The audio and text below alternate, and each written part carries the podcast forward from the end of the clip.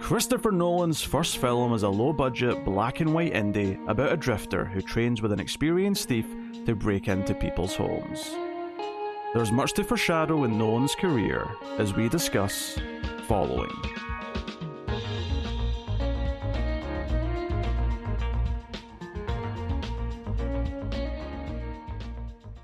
Welcome everyone to the Collector's Cut. I am Peter, and joining me as always is David. Everyone has a box. This is a movie podcast. We get together and we work through movie franchises, or we go through maybe a director or actors, you know, season of movies. And in this case, we are kicking off our Christopher Nolan season because, of course, he has Oppenheimer coming out very mm. soon. So we'll make that part of the whole thing. So that should be good fun. And we're going to be doing all of his non science fiction and non Batman movies. Uh, Which surprisingly limits it down a lot. Not that much. It's half of his movies. There's still six left, though, including the new one. Fair. True. Uh, but yes, welcome to the show, everyone. Uh, we're going to kick off with his very first film, his less lesser known film um, mm-hmm. from 1998, before he even did Memento, which is obviously coming next. We'll pretty much be going in order of their release, with the exception of Oppenheimer, which is going to be when it comes out, which is in the middle of the whole thing. Um, yeah. So we've got that going as well. Uh, I also mentioned that it's going to be kind of split in two. There's going to be a little couple of weeks off in the middle because we've got a new animated Turtles film to do. so Nolan season split into two halves, uh, but they're not too far apart. There's just a couple of weeks in the, in between. But uh, we're starting off with Following, which is a film that was released in 1998. It's very low budget. I mean, I don't think it's like a hmm. shouldn't film, but I think he was just out of film school or something like that. It's very yeah, early I, on. I remember reading some trivia that he basically filmed a couple scenes at his school. Whether yeah. or not he was still there was unclear, but he no, went back. I I listened to some of the interviews and stuff on the Criterion Blu-ray back in the day, oh. and uh, okay. I've got a couple of tidbits I think from that, from what I remember. But um, yeah, so it's it's very low key. It's very small. I think what's impressive though is you can actually recognize some of Nolan's sensibilities even in mm. this film. You can see there's ideas and types of storytelling he was gravitating towards even at this stage in his career before he'd go on to do his more famous movies. So right. we're, we're, going to talk about all that, of course. Uh, we'll start spoiler free as we always do. We give you a warning before we get the spoilers. Uh, the basic gist of following, and I'll keep this very light in terms of a description. I'll just say that it follows a main character whose name is Bill, and he starts following people just because he's bored. He starts just following people because he gets a thrill out of chasing people without them realizing. Not because there's a purpose, not because he wants to attack them or anything like that he's just following people. But obviously, he follows someone who notices at some point, and that leads him down a path, which is where the movie uh, goes plot wise. So yep. Uh, that is the basics. It is black and white. It is four by three, which even for 1998, like I, I don't know if this was a creative choice or if this was just what was easy to get a hold of given this point in his career. Yeah, I'm not sure. I mean, uh, he obviously shot it on actual film, so that would have been 16 millimeter, I believe. But I don't know if I I feel like that has to come in widescreen standard, oh, like just normal film. Actually, no. Uh, I remember he chose black and white. There's a reason why he chose black and white. That I'm remembering. I, I figured that he would have chosen black and white because that I, clearly we were past the point of Technicolor. I was more so talking about the aspect ratio. I can't I can't imagine there be a world where he would purposely choose standard ratio. Um, I, yeah, maybe it's just a case of like if he was using equipment that he was borrowing from his film school, maybe that's just what yeah. was there. That's what he could get for for the extended duration. Because you know, movies take a while to shoot, and he was mm-hmm. he's quite ambitious, quite ambitious. You know, he's shooting a feature length film. It's a short feature length film. It's only seventy minutes, but. Yeah. If you're just at a film school, that's quite a heavy thing to take on when you're with a skeleton crew and only, you know, X number of locations, X number of actors, all these things no, actually, I remember him talking about this because there was yeah the, the things I wanted to bring up that I remember him talking about this film. There was two technical things. Now the one that I remembered uh, already was an audio thing, but okay. I just it just popped out of my head as you were talking about the decision uh, for black and white. There is the reason why it was shot in black and white is because it you can light for black and white in theory quicker because ah. you don't have to worry about certain things, and because he knew they were going to be doing a lot of natural lighting and they were going to be doing a lot of things. It was basically just to speed up the setup process to a certain mm. degree because they could get away with not worrying about certain things in the scene if we, if we weren't seeing the color. Um, I recall sense. him saying that. Uh, so that's an interesting little thing. The other thing that was, um, I think, it's really sly, and this is actually a little ironic given the complaints that everyone had about his newer films. Um, but there was a, a really interesting tidbit about the, the sound recording for this movie, uh, which is that the sound's not great in general. You know, there's a lot of stuff just shot on location. Uh, they don't mm necessarily have like fancy like. This is the thing. Unlike other like low budget movies that have really bad sound, like he clearly knew what the restraints were and worked around them so that you wouldn't notice yeah. it too much, right? He's clearly a, a, smart filmmaker and worked around what he could and couldn't do. Mm-hmm. But one of the things that he, I remember him saying in one of the interviews, is that the very first thing you hear in the movie, uh, in terms of dialogue, is part of this like sort of police interrogation style scene, right? And mm-hmm. the reason why that's first is because that was one of the few scenes that you'd sort of brought up already that they shot in like a soundstage at the the film school. Right. And the reason why that's first is because because it's in a soundstage, it naturally has the best audio recording quality of any of the dialogue in the whole movie. Mm. And the logic was is that you start with that good quality so that by the time it shifts to slightly lesser quality audio, it doesn't matter to the audience as much because you're already invested in the story and it won't be harder to get into tricksy, tricksy, but I like it. Yeah, it's just really simple, but he's kind of right. Like if you hear, not even because I wouldn't even say the audio quality for the rest of it's bad. It's just you can tell that they didn't have the opportunity to like go in and like sound mix everything and ADR everything that they would have wanted to, stuff like that. Yeah, yeah. There was certain points in this movie where like they are going down streets and they are in public places, but I don't think even a single one of those scenes had the scenes audio. Those scenes were always dubbed over. Yeah. It was only once we were like inside of houses or in other secluded places. You, you might have got the... like uh like general crowd noise, but that's something that'd be mm. easy to like put in, right? The, yeah, yeah, there was never dialogue in scenes like that. Right. Uh, so there was never the risk of that scene where they're walking down the street and then a car horn goes just to mess with them. Yeah. Again, that's working around the the limitations they know they yeah. have. So absolutely. I guess that's that's an interesting thing looking at later Nolan films, especially like the sci-fi things, is that he gets to a certain point where he has these huge grand ideas, like the cornfields in Interstellar or the plane from Tenet, and it's just he still finds a way to do that same sort of thing of working within these restrictions, despite the fact that he probably could have spent as much money as he wanted to to make it just you know CGI well, more or less. Well, he doesn't like CGI, but like the, the, the classic thing that used to get brought up all the time is that he actually dropped a plane uh, mm-hmm. at the mm-hmm. start of Dark Knight Rises. Like they actually right. shot part of that physically. Uh, the new thing that, that that's replaced now though because now the thing that everyone's going to say is that he actually set off a nuclear bomb for yeah. Oppenheimer, which Absolutely. is the most ridiculous statement that anyone could say. But apparently, on some level, he technically set off a nuclear bomb for for Oppenheimer. So, um, but that's that's one of the things where it's just like now, okay, if I could go into space and go right next to a black hole, you know that he was running the oh, numbers, yeah. seeing if it was feasible. yeah, I mean, I think the point is is that he's someone who doesn't really have restrictions anymore. He can basically just mm-hmm. do whatever he wants.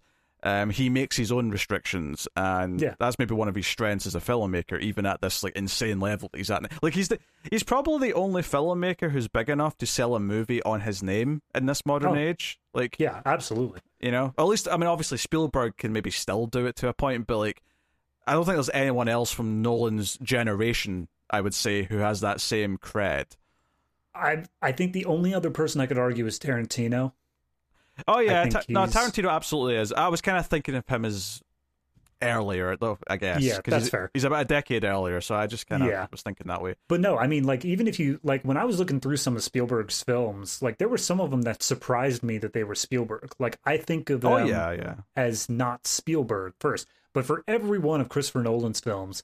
I recognize it as this is a Christopher Nolan film. Like I mean, his name is a draw to it. This is the only one that most average people won't have heard of is yeah. following. Every other mm-hmm. one they'll probably and okay, maybe Insomnia, maybe. but like yeah. it's borderline, right? I, once you get to Batman and you know beyond, no pun intended, um, like they're all household names. Everyone knows these movies. Which, although I think it's really interesting to come and see this little low budget movie that he did when he had no money, because it, it oh, proves yeah. that the talent was there and the skills there. Which I guess leads us to the natural question after some of this trivia and some of this sort of uh, setting the the stage. You'd never seen this before, so I'm very curious.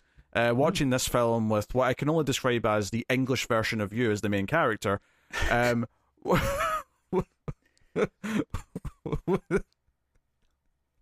I'm thinking, because like.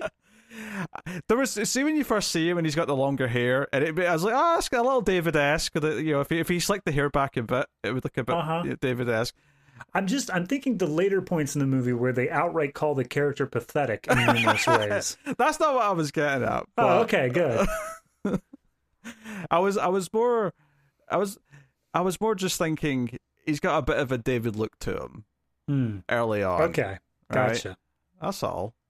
I'll take it. i am just I'll saying. Accept it. I'm just saying, if you like cut your hair to the short, you know, late nineties, early two thousand spikes that he has for like the mm-hmm. back half of the well, I'd say back half. He's already playing with narrative structure, so it's bouncing backwards and oh, forwards. Yeah, no. Right. This thing's practically memento 1.0 here. Um, but no, as to to answer the question you never technically asked, what did I think of the movie? That's what I was getting at. Yes. Yes. See, um, we're like Nolan. We're doing it out of order.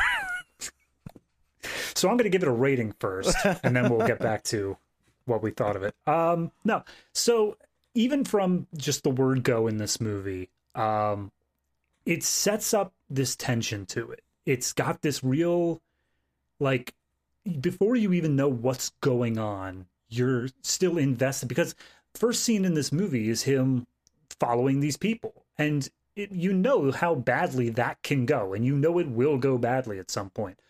So it sets up this tension very early on, and then from that point on, it just keeps for the entire like next hour of the movie. It just keeps this tension going, where you're just enwrapped in the film, and you want to see, okay, but like what happens next? How do we get to this point, or what happens next? So all in all, in terms of my viewing experience, I was into it. I was I was super okay. I was great with it.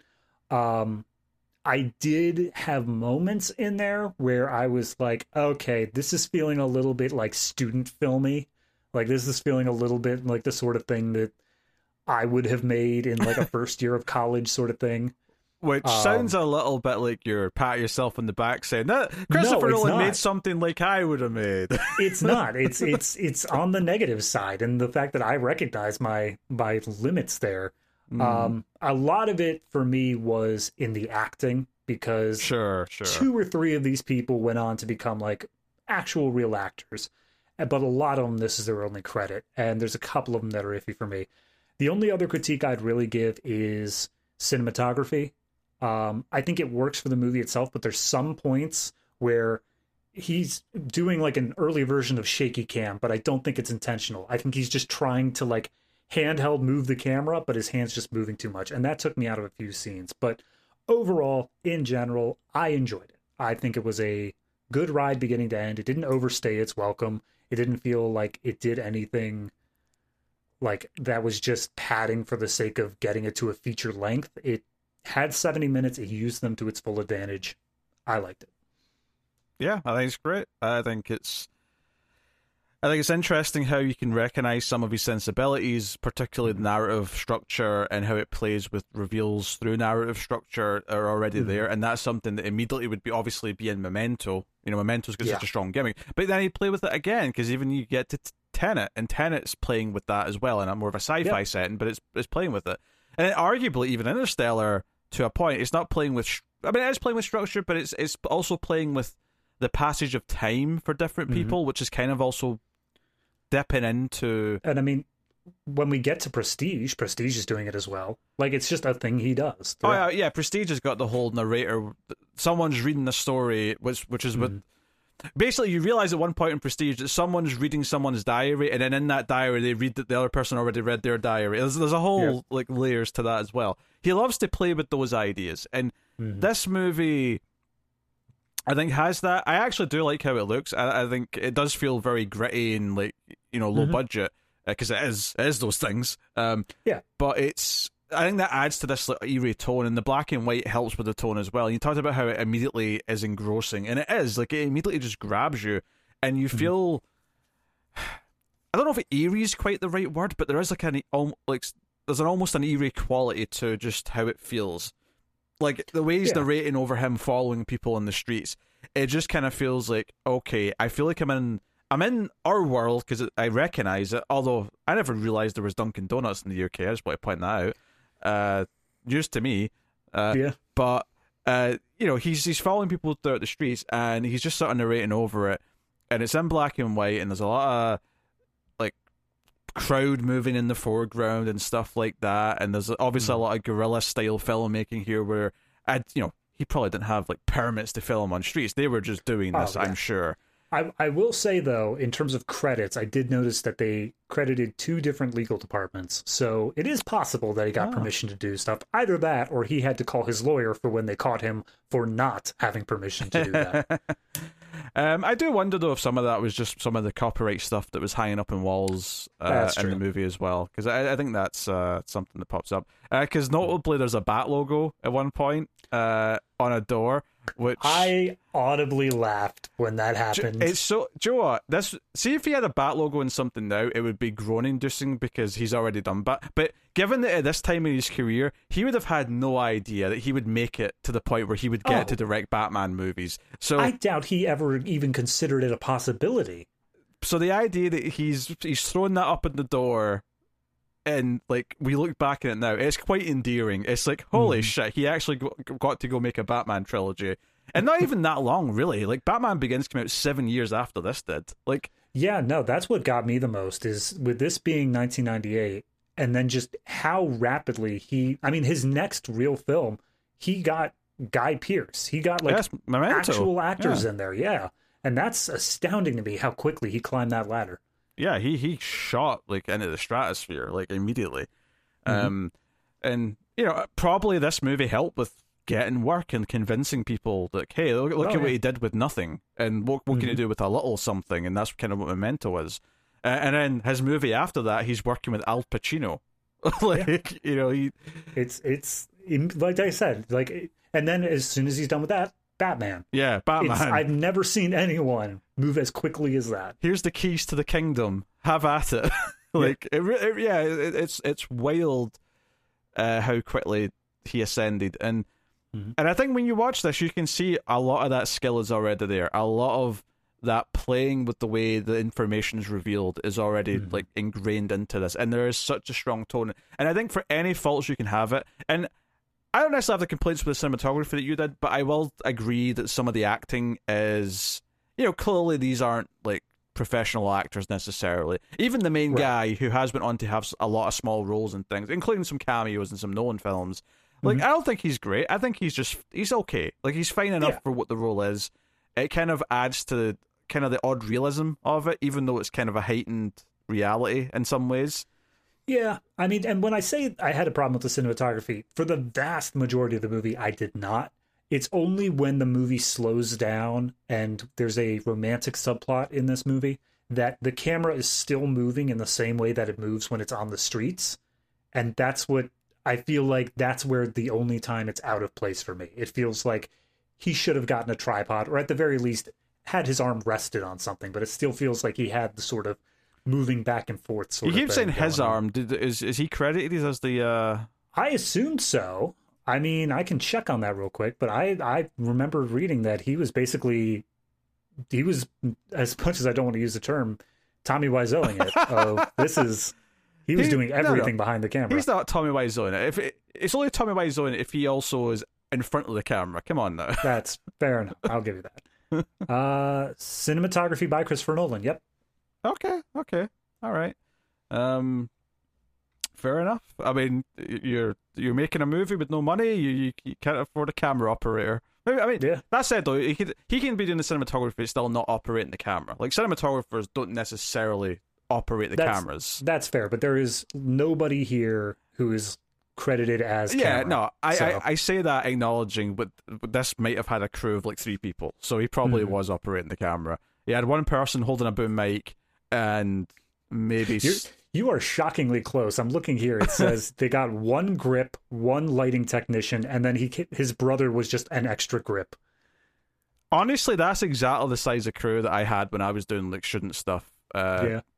Doing a TV course, so honestly, that's that's actually kind of wild. That he he was doing this movie with the exact same, I wouldn't say the same amount of resources, but certainly there's a similar amount of like manpower oh, yeah. stuff that I've made that had, uh, which just again shows how good he is and how Mm-hmm. talented he already was at this point.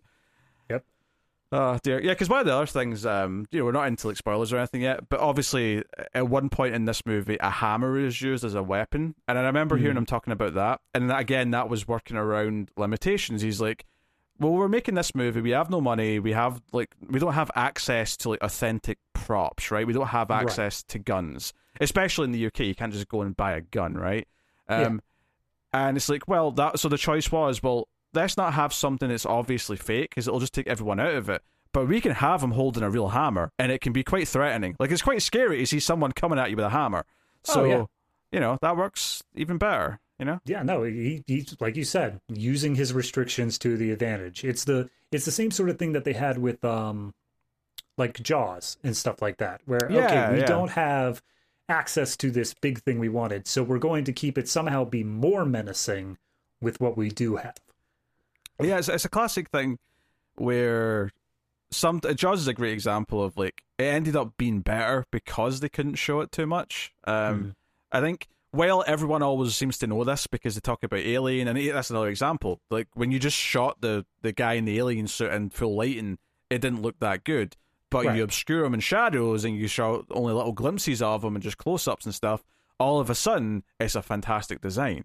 So uh, for some reason, like filmmakers are always like, "Oh, we want to show as much as possible," but sometimes when they're forced not to, it makes their movies better. Oh yeah, so for sure.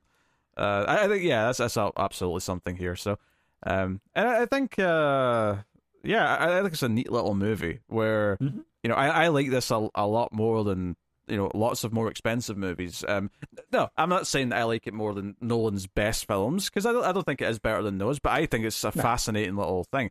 Um, that said, though, I do like it more than a couple of them, and uh, maybe we'll reveal throughout That's fair. Our journey over the next. I mean, it's and a half? definitely better than Dark Knight. I I can't.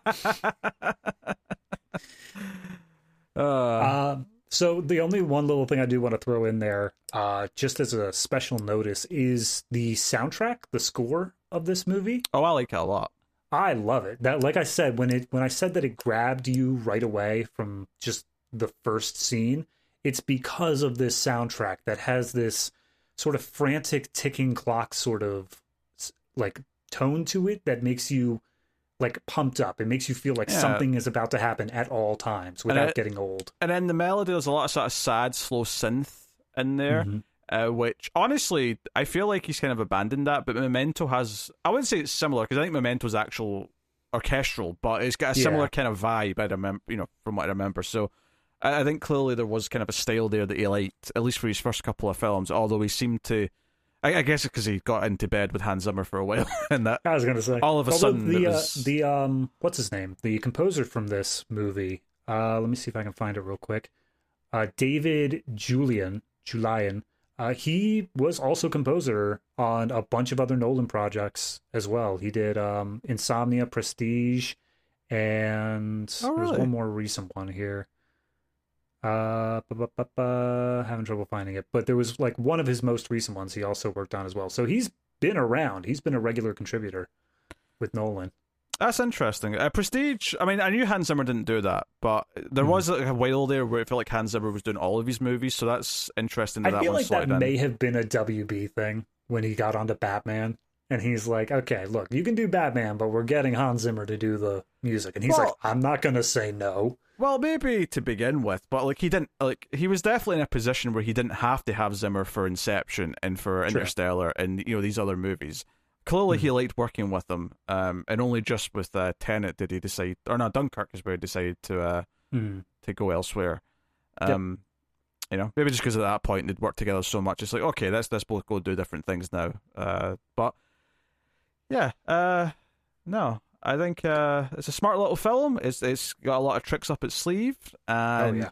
it's very engrossing while you're watching it. Um, and if anything, the the size and scope of it just makes it more, I don't know, more more like intense in a, in a way. Well, that's the thing. This whole movie, the themes of it deal with intimacy. It deals mm. with be, like seeing someone's private life in a way that they didn't intend you to do, and that's kind of what the movie itself gets to, is that you're seeing this guy's life in a snapshot, and it sometimes feels like it gets so close to him, so like into moments that he would rather not cover that it gets a, it gives you that same sort of voyeuristic ideal that the movie is built around. Yeah, yeah. Uh, so I guess we'll say spoilers then from from henceforth, sure. and we'll we'll dive into things. Uh, so you have been warned. Uh, so I do love the the first line of this movie is the main character saying, "The following is an account of." I was like, "Oh, you sly bastard! you think you're funny." I just imagine he was on like page 13 of the script and then he's like, oh my God. And he went back to page one, typed that in, and he's like, I'm a genius.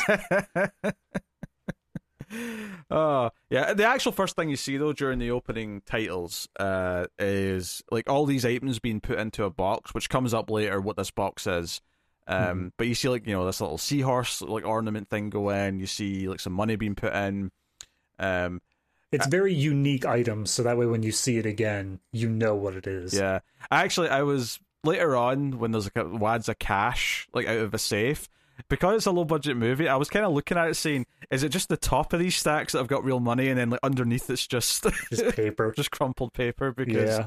they, they they don't have the resources to have like stacks of twenty pound notes. Oh no, not at all. Oh, don't be ridiculous that. Uh, but yeah, so you see that and it becomes like thematically relevant later. But yeah, he we we so we know from the start that he is talking to a policeman. He is telling this story of the film to a to a policeman and he's talking about following people, and he makes it clear that it's not a sexual thing because the, the, the cop I think says, uh, "So you followed women," and he's like, "Well, no, not specifically. I followed lots of men. Like it wasn't a sex thing. It was just purely about shadowing someone." I just imagine in like a parody or something like that, or just a little gag cut. You just cut to the police officer on his notepad saying, "Definitely a sex thing." Because, like, how do you convince someone that that's not the case? It's like, oh no, I just did it because I was bored. Uh, true. It does. It makes it more interesting as a viewer, though, that it's not a sex. Oh, thing. absolutely. Like, yeah. like, because it clearly is. You know, we see him watching this guy who ends up being like the prominent guy that he's following, mm-hmm. uh, that leads into the plot. But um, I think it's not entirely clear the first time it jumps in time, like that that it has jumped in time. Well, yeah. Well, it's it's clear that it's jumped in time, but it's not clear that we're going to be jumping backwards and forwards yet. I don't think. But obviously, it's really smart because there's lots of visual indicators to because there's basically three parts of the timeline that we jump around from, mm-hmm. and there's the earlier part of the timeline where he first meets the, this guy Cobb that becomes like this prominent character, um, where our main character Bill, who's credited as the young man, not as Bill, but he does have a name in the movie. Well, I think it's supposed to be a thing where he may have given a fake name to begin with because Maybe, when he yeah. says Bill, it's like under duress, more or less. Yeah, that's so, true. Yeah, yeah. But for lack of, I'll just call him Bill though. For lack of oh, a better yeah. name, we'll go with Bill. Um, so what was I saying there? Uh, so there are three different time yeah, periods. So yeah, visual distinctions. Uh, so whenever you see him in this early time where he's getting to know Cobb and Cobb kind of takes him as an apprentice into his life of crime, mm-hmm. um, he's got the longer hair, he's got the leather jacket. It's very easy to say we're here at this part of the timeline. Um, right. Then there's a part of the timeline where he's got his hair cut and he's wearing a suit and he's trying to look effectively he's trying to look more like Cobb, where he looks a bit more well kept. And then there's a later part of the timeline where he's still got those the suit and the, the, short hair, but he's also got a busted up face, he's got a black eye, he's got a bloody nose. He's clearly been yeah. in a fight of some kind. So it, it sets up these three different parts of the timeline. So as you start seeing them more and more, you get like a really solid footing of like, okay, I'm starting to see how these things are piecing together gradually as we go through the story. Yeah. So I guess I just want to ask you the first time you saw him go from, you know, slick back hair, goatee, all that sort of stuff, mm-hmm. to the well kept look, did you immediately know that that was the same guy? See, this is hard for me to answer because I saw this before. And I don't remember mm. what I thought the first time I saw it. Because when I watched That's it this fair. time, I just knew it was him. so right. So for me, I it was a bit of an issue because we we go from seeing him like we see him giving his account yeah. in the framing device of the police. Uh, I want to say office, but that's not right. Department. That's the word. In the police department, and then we cut to him in basically the same look as him walking down the street. But for me, it was just ever so like he just looked so different enough that I didn't quite link the two in my head for another like two three minutes until I was like, oh wait, they're supposed to be the same guy. Got it. Maybe um, that's just me. Maybe I just wasn't paying close enough attention. I'd have to go back and check the first time that he pops up, but I want to say that he starts narrating again, and it kind of makes it clear that this is still yeah. him, if that makes sense. But well, the the movie does a good job of it because they introduce him looking at people, following people. Mm. Then they cut back to the police department. Then they show him looking and following the blonde woman, and that's the first time we see him uh, in that sort of more dressy yeah state. And so once it's clear that he's looking at the blonde woman and the narration is saying like, "Oh, and then I started following a specific person." That's where I made the link. But there was a good 30 to 45 seconds there where I was like, "Is this the same guy?" I'm I'm unsure here. I think that's I, a acceptable amount of time though. Oh yeah, no, it's fine. Yeah. It's I, I'm not doubting it, but I just wonder like it was it supposed to be i guess my other thing going into it is i didn't know what the thing was going to be because i know christopher nolan he always has that thing he always has the like oh i played a little tricksy on you and i was already kind of betting like maybe this isn't the same guy maybe oh, that's right. the whole thing maybe this is going to be a thing maybe we have a narrator that's just some rando from the end yeah, I think yeah, I think if it takes a minute to make it clear to the audience that it's the same person, I think that's okay. I think it's it's hmm. probably mm. done with the intent of not everyone will get that this is him right away, and it'll you know yeah. it takes a, a, you know a scene of things happening to sort of make it clear that it is him. Um, but you know, like you say, you get it relatively quickly. The the movie makes it clear to you, so it's mm. it's fine. Um, you know, honestly, following no, I didn't mean. I didn't even mean that. Uh, We're gonna say that like many times. But yeah, I, I, think going through the movie exactly in order is probably going to be a little tough. Like, I think it's easy to remember all the events of the movie, but mm-hmm. remembering mm. the order that the movie showed it to us in is probably a little tougher. Yeah, this is going to be a problem we run into this time and in Memento. Like, how do we recount the movie? Memento will be easy. What are you talking about? But which way are we going to talk about it? That's the thing. If we want to talk about it in chronological order of the characters of what they went through, yeah, I agree. It'll be simple. But if we try to talk about it scene for scene as they happened, that's where it gets difficult. It'll be easy. I'm, I'm joking. It'll probably be terrible. but um... I'm gonna I'm gonna purposely. You can rewatch it as it theatrically aired. I'm gonna rewatch the recut version where it's in uh, correct order. No, don't do that. That's a terrible idea. that defeats the entire point of the movie. Yeah, but it'll make it so much more interesting to talk about. I, it's like, what are I, you talking about? It was I, the most boring movie we've ever seen. I'm fairly certain that Nolan does not approve of that version because, like, it's it's like taking away, like, I don't know, the like, entire framing structure. Yeah, like like like the movie's built around that framing structure. So if you take yeah. that away, it, it wouldn't work very well. I will say he may not approve, but it was officially on a DVD release, so he yeah, can't disapprove that much. Just because some distributor decide to hack it to bits does gotcha. that mean it's it's uh, a valid way of watching it? Damn it.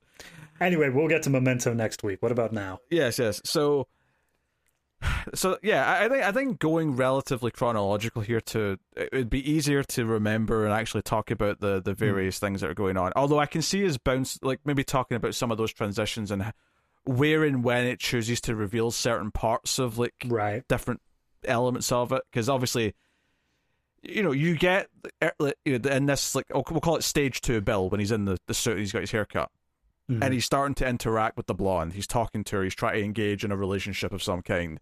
You yeah. get the sense that okay, that gives us this through line in the middle of the story that he's doing this, and then of course it's a little bit. You know, it's after he's had several scenes with her before it goes back and shows you that oh, him and Cobb broke into her place earlier in the timeline when he had the yeah. longer hair. Um, so you get some of those things, but I think for the most part, though, we'll, we'll go chronological here and okay. talk about because uh, you know, because I, mean, I, I, think at, the very least we have to start with him meeting Cobb and how that kicks yeah. off and how it which I mean is extremely early in the movie. It's first like Yeah, five yeah. ten minutes. Yeah, he follows Cobb around and he sees him coming out of a place and he's got a bag and he's really curious about it. Mhm. But then he follows him into like a coffee shop or a diner and sits down at a table and he gets very, you know, he's very like our main character, uh, Bill, he's very antsy and very nervous and uh, which by the way, I don't think I've ever been in like a, a, a place like this where you say to the, the waitress, I'll just have a coffee, please. And she's like, oh, it's lunchtime. Seriously? and then he's like, okay, fine, give me like a toasty as well then. I I went to a place in Baltimore called Dick's, and the entire thing of the restaurant is that the waitresses and waiters were dicks to you. that's the only time I've been in a place that's like anywhere close to that. But at least that's like the joke and you're in on it. Oh yeah, Yeah. Uh, For that- sure. That's what's weird. Like, if someone said that to me in a restaurant, like, oh, you're not going to order anything, I'd be like, fine, I'll just leave. Yeah. I'm not staying here with that attitude. Piss it's off. not like I'm here for any other bigger purpose, like watching this guy or anything. Just- But of course, uh, this guy who we find out is called Cobb gets up and comes over, and I, I love how this is shot as well. Where you know the Mhm. whole time, like Bill's got his head sort of tucked away, and he's trying to hide his face so that he won't recognize him or notice him. I like I love how he tucks away his face like as Cobb is walking over. Meanwhile, the entire time he's sitting there, he's practically like hunched over, staring Cobb down. It's like, okay, guy, maybe just put I your mean- eyeballs back in your head slightly. we definitely learn as the movie goes on that this guy has no chill. So like No, it's very clear. It's very clear. So but Cobb like it films like Cobb walking and it's like oh and you feel like oh we're going to follow him past where Bill's sitting but then Mhm. Cobb just takes a seat in front of him and you're like oh no like you're like the entire thing and it is this like and even the dialogue like talks about how awkward this is where he's like wait why who are you and why are you following me and he's like I'm not following you he's like yeah you are he's like well okay, I thought you were someone that I knew from school, and I wanted to like see, get closer and see if it was you. It's like, why didn't you just say something to me as soon as you saw me? It's like, well, because then I'd be embarrassed if it wasn't. More embarrassed than you are right now. It's like, good point. I do. uh, okay, so this was the first point in the movie where I kind of really had the comparisons in my mind to Fight Club, which is weird because Fight Club didn't come out for another year. But there are a lot of similarities here between like the protagonist of Fight Club and Tyler Durden compared to these two. They've got the same kind of personalities going on and even leading into the fact of uh like, you know, we get the protagonist in this is cut and beat and bruised up at the beginning of this movie and then we get the exploration as to how did we get here coming up later. There's just a lot of similarities there, which are not negative, but it just kept reminding me throughout this movie. yeah, and this is better than Fight Club, so it's fine. I'm not going to make that argument. I, I literally just rewatched Fight Club for uh, Top 10 Oh. Project just to see if my, my, my opinion had changed on it since Mhm. I first saw it. And I don't hate it, but it's like David Fincher's like second weakest film. I don't like it that Eh, much. that's fair. It- That's it- it's all right. I get what he's doing. I appreciate it for what it is, but I just don't like it that much. All right. Uh, so it's just this weird that you brought that up. No, but like, do you see the similarities that I'm talking about there? I mean, kinda. I it's, uh, but again, I, I don't think this is unique to Fight Club, and I don't think this was the first movie to do it either. Like, like this type No, of pair yeah, of no. characters, I think is is not uncommon. I guess it was. I guess it was more so just the closeness they came out, where it was 98 to 99. Hmm. The fact that they had the same sort of thing going on, not only with their characters, but also just like this secret double life that they're leading behind the scenes. Yeah, yeah. Uh, so basically, Cobb just like casually lets him look in his bag because you know he's, Bill says, "Oh, I was curious about who you were and what was in the bag," and he's like, "Well, look," and there's like just stolen stuff in it. He stole some CDs and he stole some other stuff. Is there any indication that this stuff was stolen? I I feel like he just assumed they were stolen, and Cobb's like, "You're right, I did." Um, well, I, th- I think the implication was is that because he'd been following him and he saw him go into some place and then come out, that he, he, Ah, it, it was clear. It was clear to him that he'd broken in somewhere. Okay, that makes Um, sense. So, um, yeah, basically, Cobb takes him under his wing and takes him to this next place that he's been casing. Uh, and yeah, this whole thing, like you said, is all about intimacy. And when they go into this like young couple's house, this you know that's apartment, and they start mm. looking around, he's like, "Oh, look at this! This tells us this about them. It tells it tells us that they're maybe just out of college and they've just moved in. It tells us that they're you know whatever." And he always talks about how he figures things out because they'll have stuff written on the calendar in the kitchen and it's like yeah. oh you're really prying on like figuring like people out just based on what they've got in their house and you're you know it's very it is very perverse not necessarily in a sexual way but it's very perverse in an intrusive way like in a like you're you're getting inside and you're violating someone's like like sanctity you know it's, it's you know a sanctuary yeah, i should it, say it feels like the modern day version of like Facebook stalking, like MySpace sort of stuff, where it was you go onto these people's profiles and you just go through every single solitary detail of their life that they've let slip. I mean, this is still just worse than that, but sure. oh yeah, yeah. No, but I'm saying like it's it's that, but for like what the average person can understand, can relate to. But then you take it this extra step where this is the stuff that they never meant to get out. This is the yeah. stuff that was only ever meant for them, and still piecing together that image of them through, like you said, just little notes made to themselves or the items they keep on their shelf. Yeah, what do they put in their box? Because this is this is the first time where he brings this up, where yep. everyone has a box with like personal items in it. You know, so it might be maybe some valuables, but usually more often not, it'll be like personal photographs or you mm. know just something, something that's important to people. Yeah, you know, letters from loved ones or childhood yeah. trinkets or whatever. And immediately you remember the opening, and it, you, you can tell it's not the same box, but you remember that box, and you're like, oh, mm-hmm. this box at the start of the movie is one of those boxes, and clearly, whoever's box this is is going to become important, is yeah. somewhere in the movie. Um, mm-hmm. But yeah, he's been like this is the thing about Cobb as a character is that he's so suave and casual about everything he's doing. He's not nervous. He's the complete opposite of Bill. Bill's like nervous and agitated and worried that they're going to get caught like constantly.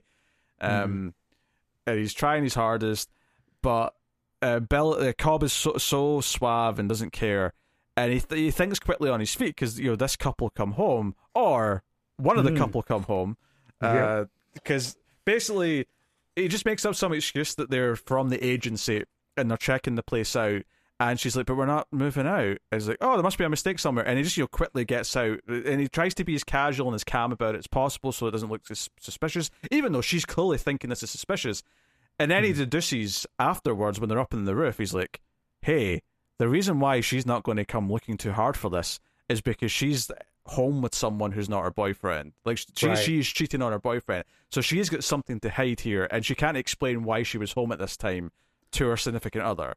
I I really appreciate how all of that, even without Cobb explaining it, mm. all of it was conveyed in a single line from the girl, which was, "Do you want some wine?" Like that's it. Because like you're middle of the day here, and if it was the boy, it was her boyfriend. the boy. He wouldn't have. Yeah, if it was the boyfriend, she wouldn't have to ask because it's his house. He could just yeah. get the wine himself. It's only in that it's this guest that and, is unexpected at this point. And even just the body language, where the guy just kind of stands there awkward. Like if this was the boyfriend, he would be like, "What the hell are you doing in here?" He'd be getting angry right. as well. He'd be asking questions. But this guy just kind of stands there awkwardly in the background, like, "Oh, this is not my place. I can't, you know, yep. get involved it here." Is, it is also worth noting that Cobb, being the dick he is, he slid a pair of panties into the boyfriend's pants for the girlfriend to find. Yeah. So he was like, "Oh yeah, I feel kind of bad for doing that now, considering that she was the one who was stepping out on him." Yeah, he's got a whole thing here where he's like, "Yeah, yeah, you take something away so people appreciate what they had and they they reconsider their their lives and that's that's where as soon as he said that, I'm like, that's a line from Fight Club. I remember that line from Fight Club. But this was first, so it was. So Fincher, you David hack. Fincher, you yeah, I was about to say those exact words. Uh, I can. Fincher's a very good director. I want to make it clear that even though I don't like Fight Club that much, I like many David Fincher movies. I'm not throwing mm-hmm. shade on one Fincher.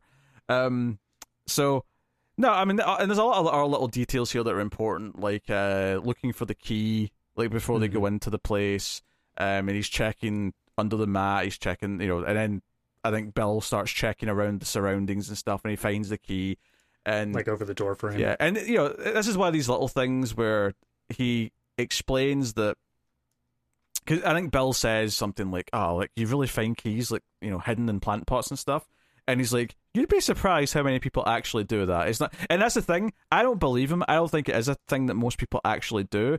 But the movie's saying to is, in this world, the characters yeah. just said, "You'd be surprised how many people do," so you can live with it and move on. Like just accept yeah. it, and we can get on with things. It's not, it's not one of those things where like it's out of the realm of possibility because I think everyone has that idea of people do this and they yes. don't think it's everyone but this movie's just saying like okay but like just assume that everyone we meet does it that's all you really need yeah um although there is an indication later that maybe some of this is a little bit staged although i'm not sure if this particular place is but mm. uh you know because there's a line later on about oh like three hidden keys in a row oh even bill would get suspicious of that yeah you know, so um yeah you know, you could debate either way, but it, mm-hmm. it it's there. Uh, the one that bothers me more on this subject is the uh, the keys in the car, like in the you pull down the shade. Oh yeah, no like, one does that. Yeah, I'm like, who who does this? no. I I feel like a lot of these tropes were set up in like the 40s or 50s or something when everyone was just a lot more trusting of their surroundings and their neighborhoods. Yeah, or maybe just one movie producer did it and said, "Yeah, everyone does that." So then it was yeah. in it was in one movie, and then all of a sudden every other movie started copying. It's like the uh, the tape at the crime scene around the dead body. That's not a real thing. Police yeah, have never the, done that. The chalk outline. Yeah, but a couple of movies did it in like the 30s or 40s, and all of a sudden it became this thing that movies just did. I mean, I I can appreciate the fact that all movies exist in this sort of cinema world yes. where you just have to accept so like the people who just sit there and perfectly speak a monologue without any ums or r's in there it's like all right that's just how people are yeah yeah although what every now and again you will get a movie that intentionally has people with the little things in their speech oh, yeah. to make it feel but more those real are, those are far more fewer than the ones where it's Mr. Shakespeare over here oh, with course, his perfectly yeah. picked words. Oh yeah, yeah. The, the, the perfect dialogue is definitely far more common than the imperfect mm-hmm. dialogue. I think that's that's fair to say. Yeah. Uh, so, so this is like an example of what Cobb does, right? And he's yes. sort of training Bill, and then we see afterwards that he, you know, they keep doing this, and he takes Bill mm-hmm. uh, to. I think chronologically is the blonde woman's place. It probably is, yeah. It's, it's probably and it's worth mentioning though. At this point in the movie, by the time we get this scene, he's already mm. interacted with the blonde woman later in the timeline. Oh know. yeah, this is like thirty minutes into the movie. Yeah, uh, so it's it's actually quite exciting when you realize, oh, they're coming here. And mm-hmm. plot wise, it's very important that Cobb brought him here because mm-hmm. if it was just a coincidence that Cobb and the blonde woman end up knowing each other later in the movie when that's revealed, yeah, that'd be ridiculous. But no, no, this is this is part of the long con. This is this entire thing, of course, is Cobb doing something to Bill. This is all part of a plan, yeah. you know. So he he brings into the blonde woman's house, and it's just like any other job. They show up, they immediately start rifling through her panty drawer because I guess they see an image of her and she's so hot and there's this very awkward scene in here where both of them just take a good deep whiff of a handful of panties. And it's just I don't know how I'm supposed to take this scene, but uncomfortable is the word that comes to mind. Well, no, I, I get the scene. I, I think it makes complete sense because when you find out what Cobb's been doing the whole movie, his whole mm-hmm. goal here is to make Bill want her, right? His whole yeah, goal like here into her, yeah, yeah, is to is to convince him that he wants to start following her and to to sort of hook him in, right? You know, this is the bait. So over like emphasizing all the photographs and that she's a babe, and you know, I think he literally says that, and then. Mm-hmm. The, the the panty drawer and like you know oh I'm taking a handful you can shoot yourself you and then of course Bill just sort of slyly puts one in his pocket because yeah. he's a bit more embarrassed about it, but he takes one anyway. Um, it's it's all about setting up this stage and like sort of trying to lure him into the the trap, if you will, which mm-hmm. you know I, I think works uh, well enough. Um, you know, it is kind of funny to think that uh, at this point in the movie, or at this point in time rather, like CDs were still so valuable that we're, we're stealing. Yeah. Like that. That's because especially when like when Cobb takes him to a restaurant and says, "Yeah, my life of crime pays for it." You, you steal CDs. like, are you telling me that we could sell a truckload of DVD players and make a boatload of money? We could make a lot of funny money fast and possibly furiously. ah, well, sounds like a good yeah. business investment also, to make. Actually, you're incorrect. We skipped over something because he Oh. So before the blonde woman's house, so in the Mm-hmm. timeline, uh, Bill is tasked with finding his own mark and like following someone and then picking Ah, their yes. house. And he kind of chickens out or can't do it and decides to like take Cobb to his own place without without telling them that. Obviously, he he's saying, "Oh no, I've got a mark and I found this place," um, and he he brings them to his own place. And what's so fascinating about this, and what makes it a really kind of darkly funny scene, but also kind of sad, is that Cobb starts like analyzing whoever lives here in front of him, and he's brutal about it. Yeah. Well, that's I actually you say he chickened out or something. I think this might have been in the intention on oh, you think he wanted this? on Bill's side. I think he was like, "All right, well, this guy is able to piece together so much from just seeing a few little books or whatever. Let's see what he thinks about me. Let's see what without Well, knowing this is me. he what doesn't. does he get? He doesn't think much. Nope. he uh, calls him pathetic. Um, he says this guy's not a writer. He's got a shitty typewriter. If he was a, he wants to be a writer. If he was a writer, he'd have a word processor. Which again, even calling it a word processor feels Yeah. very of its time. Oh god. Uh, yeah, so yeah, it's a very snapshot window in time, but it's you know he analyzes the stuff on on the walls and how kind of sad Mm-hmm. and pathetic. He, he talks about his music taste and how how shit it is and no one will want it. And then he says, "No, Yep. we're not taking anything because I feel bad taking something from someone this pathetic." Well, it's not even that. He immediately flips on him once he comes to the conclusion that this guy is unemployed. Hmm. Whoever's house they're in is unemployed. And as such, they can't predict his schedule. They can't assume he'll be out at work all day. Yeah. So he berates Bill, tells him, You didn't do any sort of research, did you? Let's get out of here now.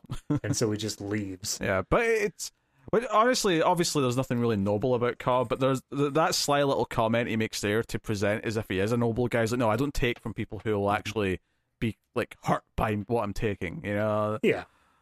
so you know. eh, But then much later in the movie, we get a whole different reveal regarding this scene. oh, of course, yeah. It, t- it turns out later on that Cobb knew it was him the whole time, and he intentionally Yeah. did all. it. And he makes fun of him. He's like, oh, he put a key under his mat. He bought a new floor mat for his door just so he could Yeah. hide a key under it. Just to put a key under it. How pathetic. Yeah, and he just sits there and like just tears him to shreds, and he he has no respect for him. He's nothing but a mm. mark. That's all he is. It's it. Yep. And when that comes, it is kind of a gut punch of a reveal because you realize he's with the blonde woman the entire time, and she Mhm. knows who Bill is relatively enough, and she's been Yeah. tasked with kind of like luring him in. once we get to that scene, that's the first time you get the reveal that neither of them are on Bill's side. Yeah. Both of them are against him and using him for some larger purpose. And I think you start to feel really bad because he's like, obviously, like Bill's not like this great character. Obviously, he he starts following people. He's Mhm. wanting to get into this life of crime. He has flaws and all these things. But when you realize just how badly he's being tricked and taken advantage of, you do start to feel like, oh, I, I hope he gets a bit of a win somehow. Like, yeah. you know, I was I- like, oh, okay, uh, I'm hoping this movie is a, in terms of comedy tragedy, I'm hoping it's on the comedy side. I hope uh, that he comes out with something. Yeah, uh, all that stuff. Once you find out that Cobb's just playing him, and like everything he says about him, like just hits really hard. Um, and I, I want to say that we already have an idea that she's working with him. Um, when she brings up that there's photographs of her that she wants to get back from the gangster like ex boyfriend. Um, Okay. So I think at that point when she says that, your heart sinks because like, oh, this is what the goal is. Like this is all about getting him to go and do this. Right. Yeah. Um, you know, this this is her finally sort of like basically putting the trap into motion. yeah. More or less. Everything here was just set up, and now it's like, all right, here's the big trigger pull. Yeah. But that's not towards, that's still like an hour into the movie, more or less. Oh yeah, that's much later. But I mean, we've Mhm. already established we're not going through this exactly. Yeah, no, it's a, it's a whole back and forth.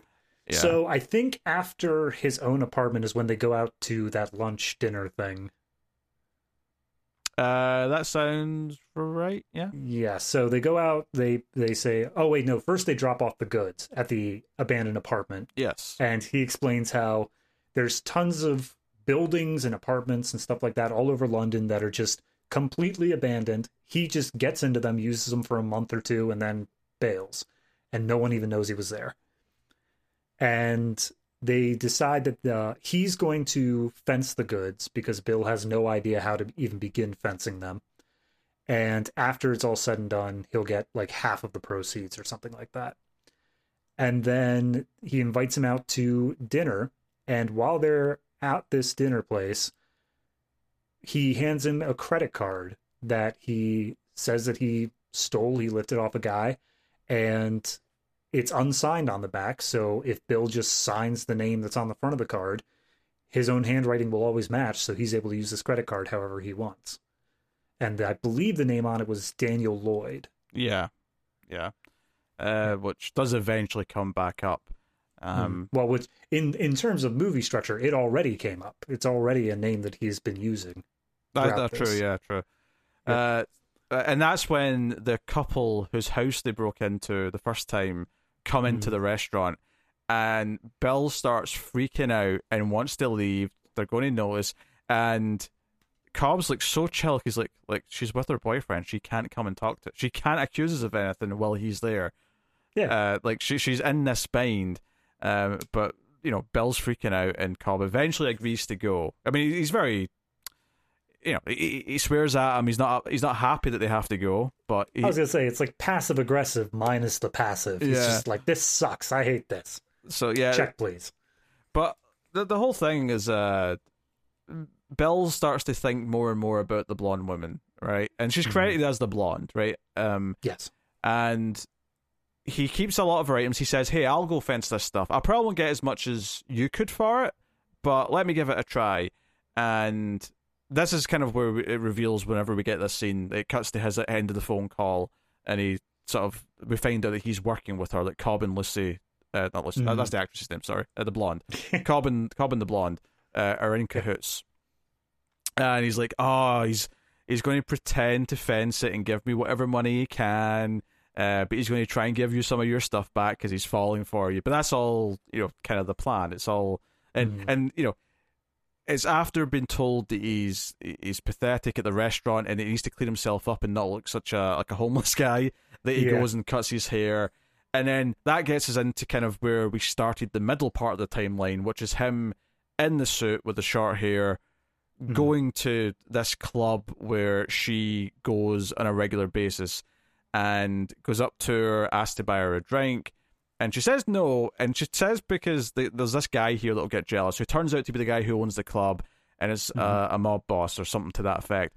I want to, I want to just pose something here though. Yeah, go ahead. She, re- he keeps referring to him as the bald guy, and yeah. every time it cut to him, I went, I don't think you know what that word means, Bill. Nope. I, I 100% believe that this script was written and they were like, okay, let's like find an actor who's bald, and they just could not, and they refused to change the script for whatever reason. Because, like, he's got a little, he's got that sort of shape of his hair which receded a little bit in the sides. Yeah, like the widow's peak yeah, sort of thing. But like, he is not bald. Like he, like no, this man is not bald at all. I I did notice about halfway through that there's pretty much no scene or even shot in this movie where that actor is in a shot with like any other actor.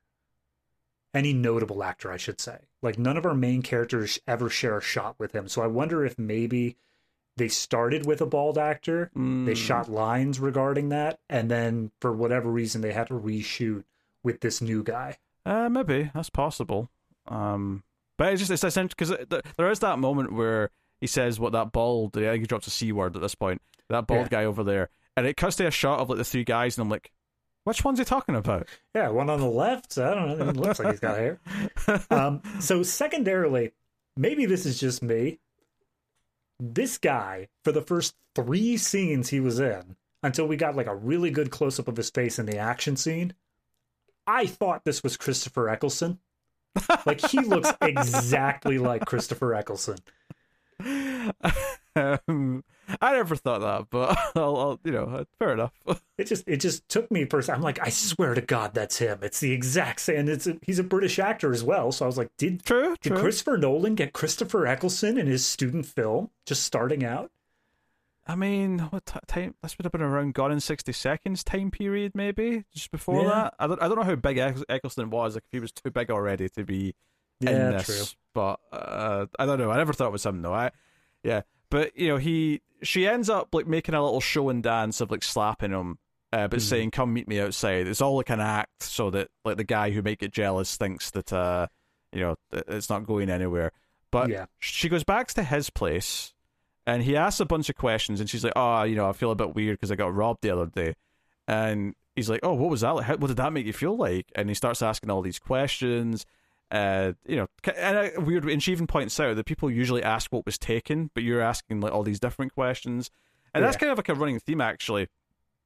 And it fits into his whole thing that he's interested in people and the, the enigma of what a person is and all the little things they don't want you to know. You know, mm-hmm. That starts with the following. It becomes the looking through their apartments, and then even in all the scenes where he's with her, he keeps asking questions to a point where she's getting agitated. Um, yeah. And even though we eventually find out that she's kind of like in in on the ruse to like trick him, she mm. still gets kind of upset because he's asking all these questions. Yeah. So, I mean it's it's the question of and I think even up until the end of the movie, you run this question of how much does she actually care for him as mm. a hmm. person? Because they exclusively say at one point that, like, yeah, the plan was if she needed to sleep with him, then yeah, go ahead. But she seemingly is like really, I don't want to say eager, but like is actually super okay with it. So the question is, how much does she actually like him as a person by the time we get to the end? I mean, the scene where he confronts her and she mm. t- talks openly about working against him, like it didn't seem like she cared about him in that scene. Yeah, it, no, it didn't. But at the same time, it also didn't seem like she she was telling him, "Look, don't go to the police. That's only going to make things worse." So it sounded like she was looking out for him still at the same time. Uh, maybe I, I don't know. I don't know. It could just be a complex character, different motivations and such. Um, I mean, I mean, ultimately find out that she's also kind of being used by Cobb by the very end. So she's also oh, yeah. a victim of his manipulation and his. Uh, um, and I do, I think it's like so. Obviously, I mean, we've not mentioned this yet, but the main character in Inception is also called Cobb, which is clearly, yes. uh, a, you know, a homage to this. But I do think it's interesting. Obviously, the entire point of Inception is that it's about planting an idea in someone's head. Mm. It's kind of interesting that this movie, we keep comparing it to like Memento and his films that sort of mess around with structure. But even that idea, like this entire thing's about Cobb planting these ideas into yeah. uh, Bill's head. So I, I think that's quite interesting that those ideas sure, are even here. I'm sure once he started writing the script to Inception and he just had kind of like placeholder names, he was like, wait a minute, I feel like I've done this plot before. Oh, hey.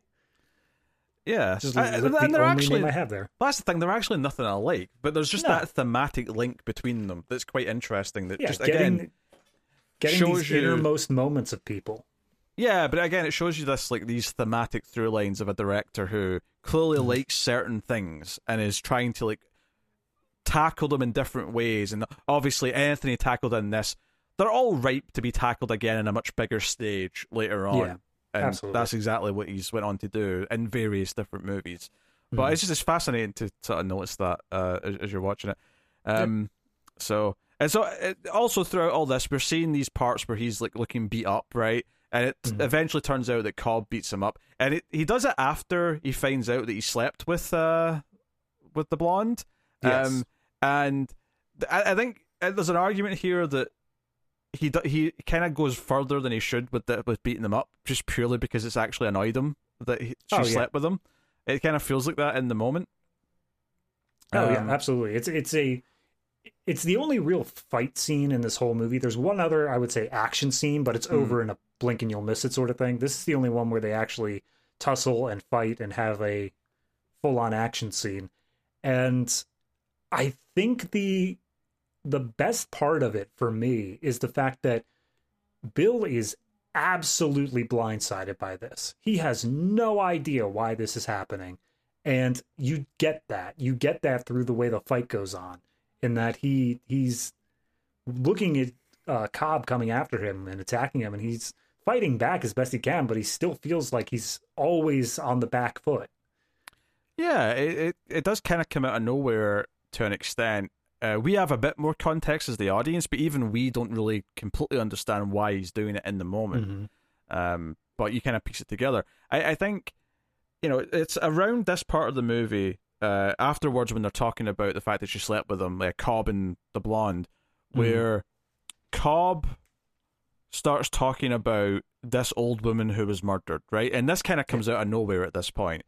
Uh, but it's kind of revealed, at least at this point, that the motivation for Cobb right now is to set up Bill as the scapegoat because basically he was robbing a place and he he claims that he found an old woman who was murdered. Right? Obviously, as an audience, and even Bill kind of implies this later. Like, do we really know that he just found a dead woman? Like that he didn't just kill her? Because right. it seems like something he would do, and then the ending only further adds to that. But mm. the idea is that he he he wants someone who looks kind of like him, so he's convinced Bill to cut his hair and dress like him, mm-hmm. and he mm-hmm. wants someone to use the same MO as him when he breaks into places, you know, takes only small things, follows people for a bit first. Like, the idea being that he's setting up this duplicate who the police can take instead of him.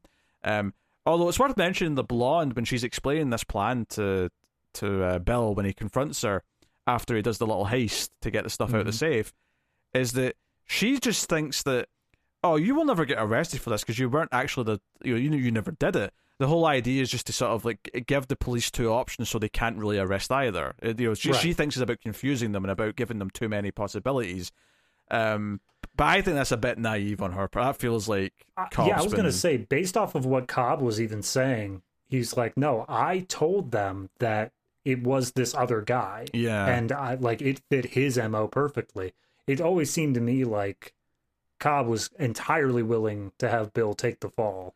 And the beauty of, beauty of it is, is that I think this old woman story is a complete lie because it's a lie mm. to the blonde as well. But what Cobb's actually doing is setting up a fall guy for a murder that he's not done yet, which yeah. is coming up at the end that's, of the movie. When it's, we get there, that's what makes this script go that little extra bump up in yeah. my mind, where it's like, it goes from like okay this was a pretty okay story pretty pretty good by Nolan standards, to that like ah oh, you son of a bitch you did it again. Yeah you keep, it's, it's got layers where you keep revealing more things and you keep thinking you've got a better sense of the whole picture. And some of it you hmm. can kind of see coming when you get enough information but then the ending kind of like as it's unraveling you realize oh no no no. He's done all of this to you so that you'll take the fall for the blonde's murder when it eventually happens. yeah like um, the the best way I could even explain it is the fact that like you're seeing a jigsaw puzzle of like a picture frame and you're looking at that picture frame, seeing it, and you're like, "Oh no, I got a good idea what's going on." And then you realize it's all part of a much larger jigsaw yeah. puzzle that you just didn't even know was there to begin with. Again, you know, we, uh, we mentioned that that Cobb convinces Bill to cut his hair and look like him, and rob places or break into places just like him. Mm-hmm. He's also the one that tells him to use a hammer as a weapon as for protection. Because yep. because Cobb, uh, Bill asks Cobb, "Hey, like I need protection. What can I use?" And he's like, "Well, you know, a tool would be good. You know, maybe like a screwdriver or a hammer." And sure enough, a hammer's what he eventually is going to use to kill the blonde. So that. But here's the thing: it's beautiful in the sense of it doesn't matter what he picks, yeah, because he uses the same weapon that the other one picked. Yeah. Although from a uh, like a callback sense, it also neatly works that this was the same weapon that the the gangster mob oh, boss yeah. used on someone, so just some dude, uh, because mm-hmm. he killed someone in front of the blonde, and ultimately we find out that that's why Cobb is killing her. Cobb has been hired by the gangster ex boyfriend to kill her because she's a witness to these crimes. Yeah, and that's been his goal the whole movie. And he's so good at what he does that he's spent this movie setting up this fall guy to take the blame for everything he's done.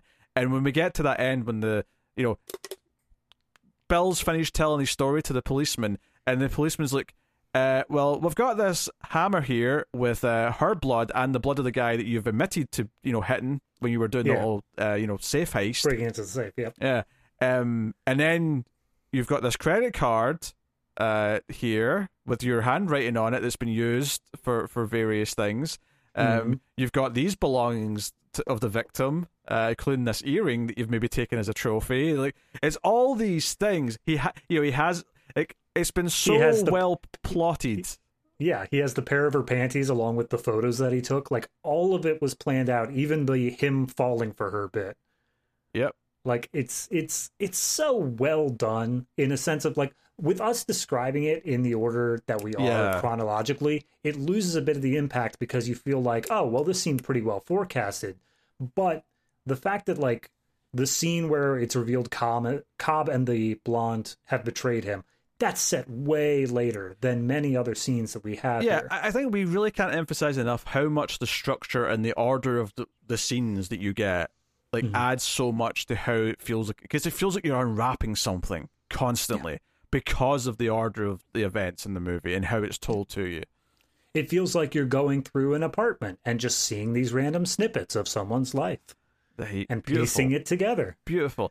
And you know, yeah, we, have mentioned a safe heist a couple times. So yeah, yeah, basically, she says to him, "Oh, like uh, the the gangster's blackmailing me because he's got these like dirty photos of me." And mm. she's like, "I've got the combination to the safe though," and kind of lures him in. And he, you know, he and you feel really bad for him because he sits down in the bed, like, "Hey, I'll go get them. It's fine, and we can run away together." And you're like, "Oh, you, you dupe.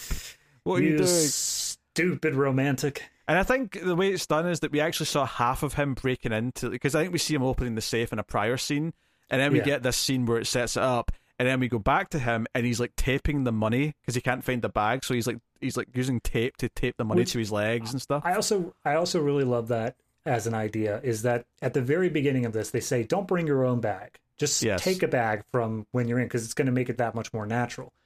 And something as small and throwaway as that then managed to evolve into this tenseness of this scene where he has all of this money and he knows he doesn't have very long, but he can't find a bag.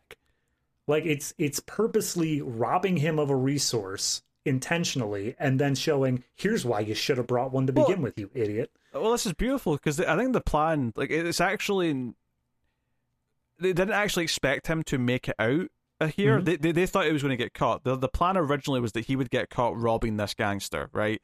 And yeah. he would either end up dead, right, and be a scapegoat as a dead guy, or he'd be caught and arrested and they'd have him already, right? The yeah. fact that it went on a little bit after that was just kind of, I'd say dumb luck, but the fact that he hit a henchman on the head with a hammer, right? Um, mm. he, doesn't even know if he killed him. He's like, I, I, was too scared. I ran away, like immediately. Like I wasn't sticking around to see if he was dead or not. But yeah.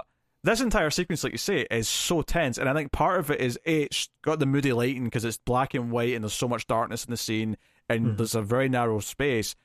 But you're right, because the plan was to get him caught, this whole thing is don't take a bag, look for one that's there. It's almost like like did she earlier that day go look through the area and make sure there was no bags that he could take? Just so right. that he would be struggling to like, oh, how do I take all this money with me? Like I need to do something. Which I guess would have also led into the other part of it is that the blonde at least, I don't know how truthful it was, but the blonde says that usually there isn't any money in the safe. So the only thing that would have been there at the time would have been those fake photos in the envelope. Do you, th- do you think that's like uh, again just to make sure he doesn't take anything to carry stuff? Because the, the idea being that when he opens the safe, if he sees these wads of cash, he's going to be like, "Well, I'm definitely taking that as well." Right. Like he can't exactly. resist it, you know. Yeah. Um, I think the other thing that makes that scene really tense, though, is that we know he cannot handle himself if like a tough gangster walks in. Like this hmm. guy mm. is a scared little dweeb, right? That's what he is. I'm sorry, this is the character you compared to me? Sorry, he is a petrified little dweeb. Yes, Thank exactly. yes. But no, like you feel like no, he's he's in the shit here. It's not like he's been learning how to fight for himself. Like, yeah, he does hit the guy with a hammer, but it's kind of like a it's like a one moment thing where he just gets lucky and he's yeah. managed to hit him. This but, was this was like I said, this wasn't an action scene. This was a no. he reached for a hammer, swung it, and the guy's down. And it's like, oh, I guess that just worked. Yeah, so like when you get to the end and you realize that all the things that Cobb told him were him planting all these little seeds, so at the end of the day he would look like he was guilty of this crime. And mm-hmm. that's why I think the final moment of the film, which is just this shot of Cobb in the you know the, the busy street, and there's people walking backwards and forwards in front of the camera, and then he just disappears eventually into the ocean of people. This idea that like it does this thing with Cobb as a character where by the end he almost feels like this mythical guy who is so he, good at what he does and he just blends into the, the ocean of people. They Keyser Söze him. That's what it was. That was the entire yeah? theme of the movie. They just Keyser Söze Cobb. Which again, I'll be controversial again. I, I like this movie more than Usual Suspects. I've never I've never liked Usual Suspects that much. I've always found it was overrated. Yeah, that's fair. I mean, I've only ever given it one watch through like a decade ago. I'd have to go back, but and now it's a Kevin Spacey Bryan Singer movie, and that feels a bit weird. Yeah, I don't think I'm gonna go back. Yeah, uh, yeah, like I, I, like I, I just I get such a cool, especially since at the start of the movie when uh, Bill's explaining like picking someone, and he, he talks about how oh, if you've ever been like a sports game or something, and you look through the mm. crowd, and it's just a sea of people, there's no one individually. But then you just lock your eyes on one person and just look long enough that they start becoming a person and not just part of the ocean of people. And yeah. at the end of the movie, it's the opposite. It's like the one person becoming part of the, the crowd and just blending into it and disappearing. Yeah. And it's like Bill never had a chance. He was screwed from the first second. This entire thing was like, you know, the the writing was on the wall. You know, it's this, this sad tragedy almost that Bill just completely taken advantage oh, of. Yeah, and that's a, that's like what you're saying. You get halfway through the movie, you realize how many people are against him, and you're like, oh god, I hope Bill can pull this one out. And at the end, it seems like he does. He gives the full story to the police officer and you're like, okay, he's presented all the evidence. But then you find out the murder of the blonde woman happened using the same murder weapon, and then all of the little things that the movie planted, but then purposely ignored, like the him taking the panties home with, him taking the photos with, the pearl earring. All of these things were planted and made very clear to the audience this is a thing, but then it never brought it back up. So that in this final scene, it could bring all those things together and you're left looking like an idiot sitting there going oh god he never stood a chance. Yeah and it's worth mentioning that opening title sequence like it's it's cobb. You don't see his face but it's just it's cobb placing all these specifically chosen items into this box of hers right? Mm-hmm. that this like he sets up this idea during the movie of everyone's got a box and it tells you so much about who they are because this is the stuff they value. And then you find out by the end and you think back to because that opening that opening title sequence starts off with the, the gloves, the white gloves that he always wears. He puts the, the latex gloves in his hands, and you see him placing things, you know, into this box. Right, that's him mm-hmm. doing it. You find out at the end that the box that he's made the main character obsess over was a fabrication. It was a complete lie, effectively. It wasn't even really the box that she made herself that she put these things into. Yeah. They might all be really her items. He might have went around her place and and pick stuff, mm-hmm. but he did this. That's even right from the, the word get go. The box itself was the lie, and yeah. it's just an extra layer to it. And I, there is also the one point we skipped over is that during the initial following, where Bill was following Cobb, Cobb caught on well before the scene in the cafe. Oh yeah, absolutely, yeah. And and he reverse tailed him. He managed to track down Bill and figure out where Which, he lived and yeah, see when they're confronting each other later, uh, and he says, you know, he, he says, I think, I think he's got him pinned during the fight or something, or maybe it's earlier yeah. on, but he's got him pinned up against the wall, and he says, you know, I noticed you were following me days before, like I approached you in the cafe. I followed you, and I, what I love about that that moment is that Bill's reaction is like, "You followed me." It, he acts so offended, like, dude, this is what you do to other people. You don't hey, get hey, to be upset. Personal space, buddy. it's like he gets a taste of his own medicine for just a second, and maybe maybe that was a learning moment for him internally, mm. where he's mm-hmm. like, eh, maybe I shouldn't do this to people. Yeah, yeah. Um, but it's that idea. The whole movie is about tricking someone who's slightly voyeuristic and mm. sort of using it against them. And again, they set up that he is this loner, that he is uh, he doesn't have friends. He doesn't have a job. He's completely on his own. yeah, I the... think that's I think that's the biggest thing though with setting up because it it almost strikes you when you first watch it, and it did for me.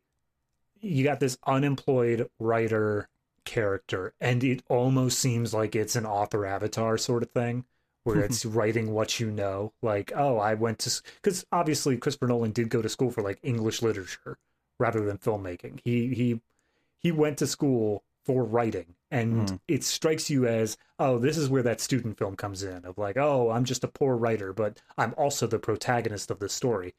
But in the end, it was necessary that he was this character who had nothing going on because that's the only way that Cobb would be able to shape him into what he needed to be by the end. And I never thought of this, but you just made me think that there's maybe even like a little bit of a meta. Like again, you're talking about this being an avatar for the author of the film, right? Effectively, mm-hmm. this idea that filmmaking and storytelling is looking. I mean, not real people usually, but like you're looking into someone's life and you're exposing parts of it.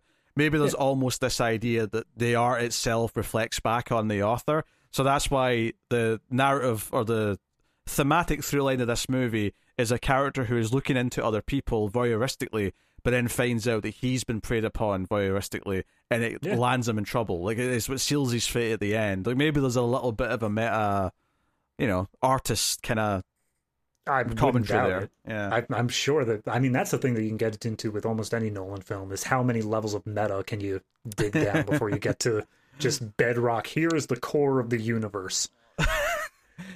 I, well, this is the, the beauty of it is that there's so much creativity, but it's also so focused and it like the he always knows what he's trying to achieve with the movie, and he mm-hmm. works around the limitations to achieve that. And every scene's got a purpose.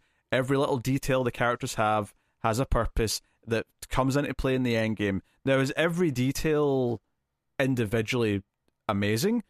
Probably not. There's a couple of things that maybe show a little bit of uh, his, uh, I don't know, learning. You know, his, his you know his growing pains yeah. as a filmmaker. We you know some things are maybe a bit on the nose here or there, but shockingly not that much. This this is a shockingly well put together, engrossing, very atmospheric film in a way that a lot of mainstream stuff isn't, and it almost makes me wish he would make another low budget movie. Like I get, oh, yeah. you know, I get that he's you know he's, even Oppenheimer, he's doing these big ridiculous all star cast, but I almost wish that he like just grabbed uh, a camera, a couple of people, maybe a couple of actors. It can be big actors. Like it, it'd actually almost be kind of interesting to see like a Cillian Murphy in like a movie that's like this. That's just this little intimate film, even though he's oh, already yeah. a movie star. That would actually be kind of cool but uh, you know, like not everything he has to do has to be blockbuster level, and it would almost be kind of cool to see him like, like imagine he walks into the office at Warner Brothers or wherever and says, you know what, see for my next movie, I only want a twenty million dollar budget, which is still obviously astronomically high compared to whatever this was, but oh, yeah. they'd be like, hey, you should. Chris, we'll give you 200. We'll give you 200 million, Chris. What are, you, what are you talking about? It's like, no, no, no. I want to make an intimate film. You you say he needs to go into the office. I'm pretty sure all he needs to do is just flip open his phone, send a text message to accounting, and they'll be like, "The blank check is on the way, sir." Look, I I am pretty confident that every film he made after this, more money was spent on catering than they'd spent on this. yeah. Well, that was that was one of the things here is that the largest expense of the film, all things considered, was buying the film stock itself. Oh yeah, I think I heard that actually. Yeah, that you yeah. brought that up. Yeah, and that came out of his salary at that. So there were producers. In fact, uh, Emma uh, Thomas, one of, I'm pretty sure it's his wife. It's his wife at yeah, this point. Yeah. yeah, yeah, his wife, and obviously producer for pretty much all of his films. She produced this one as well. It's been since the beginning. Which is kind of nice that like they came through everything to Oh I, yeah. I, I wonder though, like, because obviously he's got a brother, right, who's also mm-hmm. making stuff, and I do, I do. Why, why is his brother not involved with this movie? Yeah, he is. Jo- he, he was the grip. Remember? Oh, that's right. You, had his brother that, yeah. was the grip. But just the grip though, not nothing that's like a proper credit. I mean, he definitely got the proper credit with the next one. True, true. So, yeah, he co- he co-wrote or uh, yeah. It, or maybe just wrote outright. Uh, he wrote he wrote the original short story. That's right. That's was and then, then he co-wrote, I think, the script maybe. Mm-hmm. Yeah. Um, that's interesting. Um, yeah, I, like I love this little movie. Like it's yeah. not perfect, but like it has so much mood compared to like other like m- films that have so much more money that can't even begin to achieve the feeling that this oh, has. Yeah. It's... Absolutely. I I do think it is also kind of just like you said. You would love to have Christopher Nolan be able to go back and do that like tiny yeah. little film, just tiny little. But I, I do think this is just the perfect sort of snapshot of him. He had an idea. Who knows how long he was bouncing it around for, and he just wanted to get it done. He took the time. He took massive pay cuts in order to do this, but he just wanted to get this done.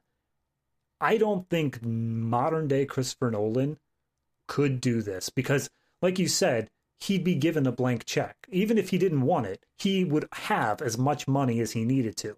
So he wouldn't have to worry about cutting out the fluff. He wouldn't have to worry mm. about only filming like the bare essentials because if they filmed anything else, it would mean buying more film stock. I think just um just the, the idea of like doing a plot that's as small as this again, you know? It'd, be, it'd be great to even if he's not going to like okay do a genuinely low budget thing, like just something that's uh, much more lower because it's not like yeah. the stakes in this feel astronomical even though they're not that big like compared to a lot of his other movies but the like, the thing about stakes is it doesn't matter what the scale of the movie is the stakes should still feel big and i think the oh, yeah. stakes feel huge in this uh, you know that's why you're so tense at certain moments because you're really invested in what's going on with the characters and i think you know that's obviously been true and we get to a point you know in later films you know and in interstellar where it's like oh, we have to you know dock this spaceship while we're sinking into the planet's orbit, and like, the space station's spinning, and like it's all this big grandiose shit, and it's great, it's yeah. it's wonderful,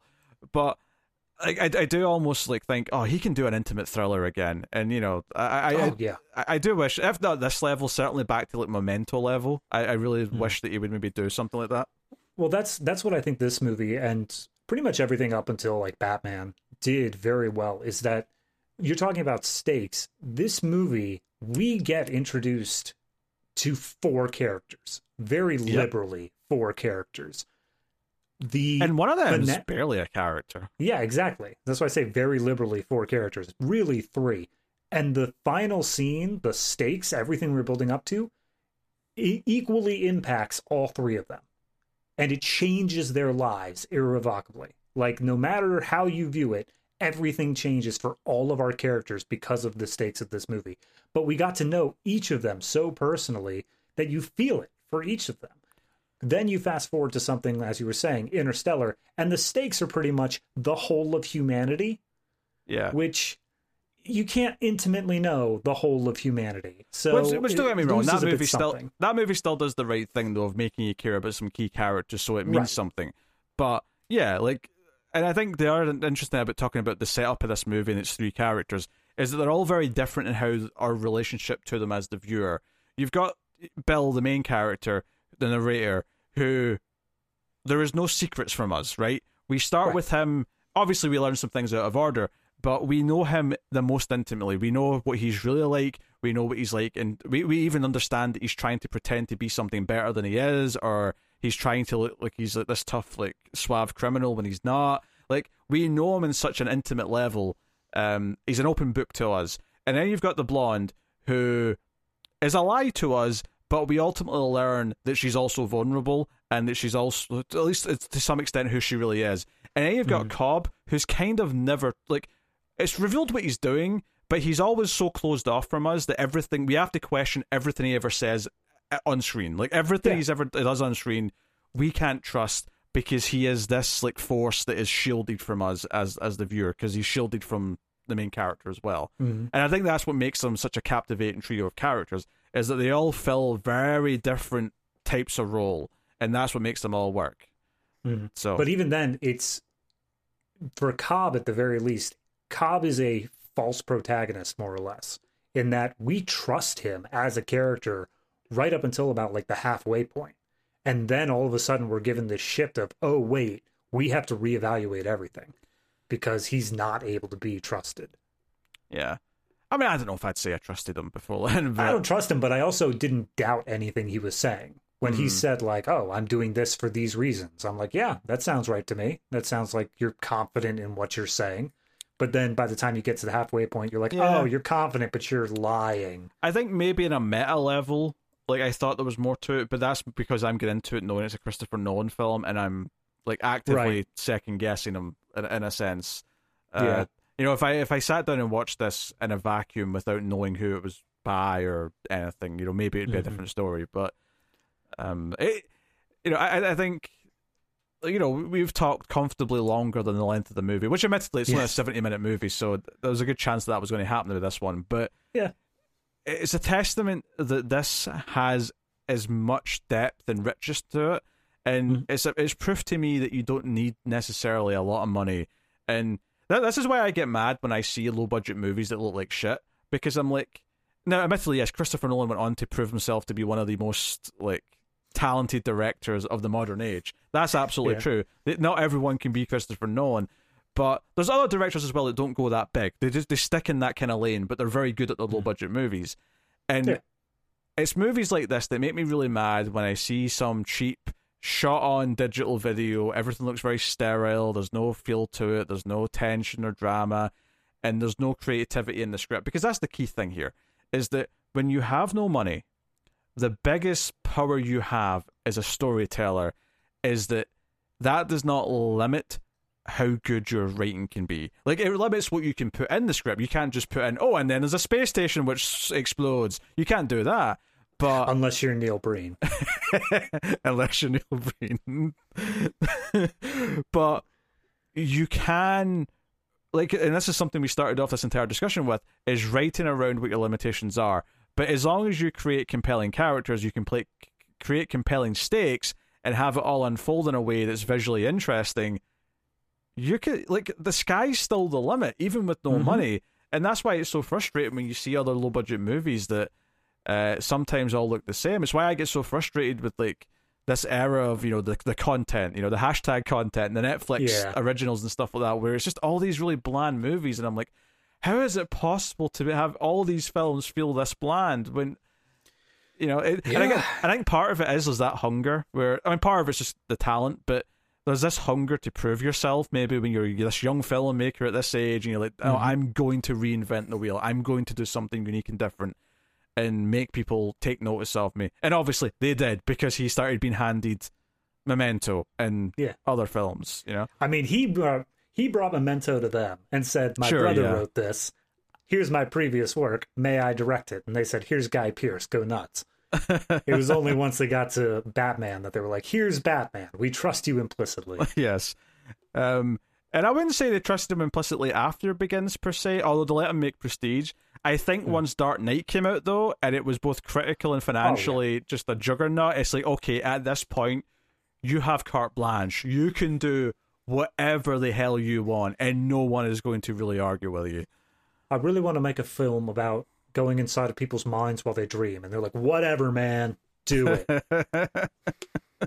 is there going to be movie stars? Yes. Well, do it. You can have do whatever you want so it's yeah, it's it's a fascinating little film because it is the first movie by Christopher Nolan, but it's hmm. also just really good, which is yeah. saying something as well. So, uh, I mean, like you were saying, they had the director trademarks. Of if you're looking for it, you can see these things that are just inherently Nolan esque. Mm. But like you were also saying, if you put it in a vacuum, I don't think that you could say, "Oh, this is definitely a Christopher Nolan film." It does feel different enough that it isn't completely fleshed out. Like he doesn't have a style entirely decided on yet. I, I guess the way I'd put it is that you should watch this because it's good, not just because it's an interesting thing because it's early Christopher mm. Nolan. I think it's good enough to actually be worth watching. If you like tense little thrillers, if you like indie films and low budget films, I think it's I a no brainer it's the only film of his that is in the Criterion collection. That's technically true. so, but I think that's also because of whoever owns the rights. It was easy to get a hold of. that's fair. Uh, and probably needed a release, and Criterion were more than happy to uh, yeah step in.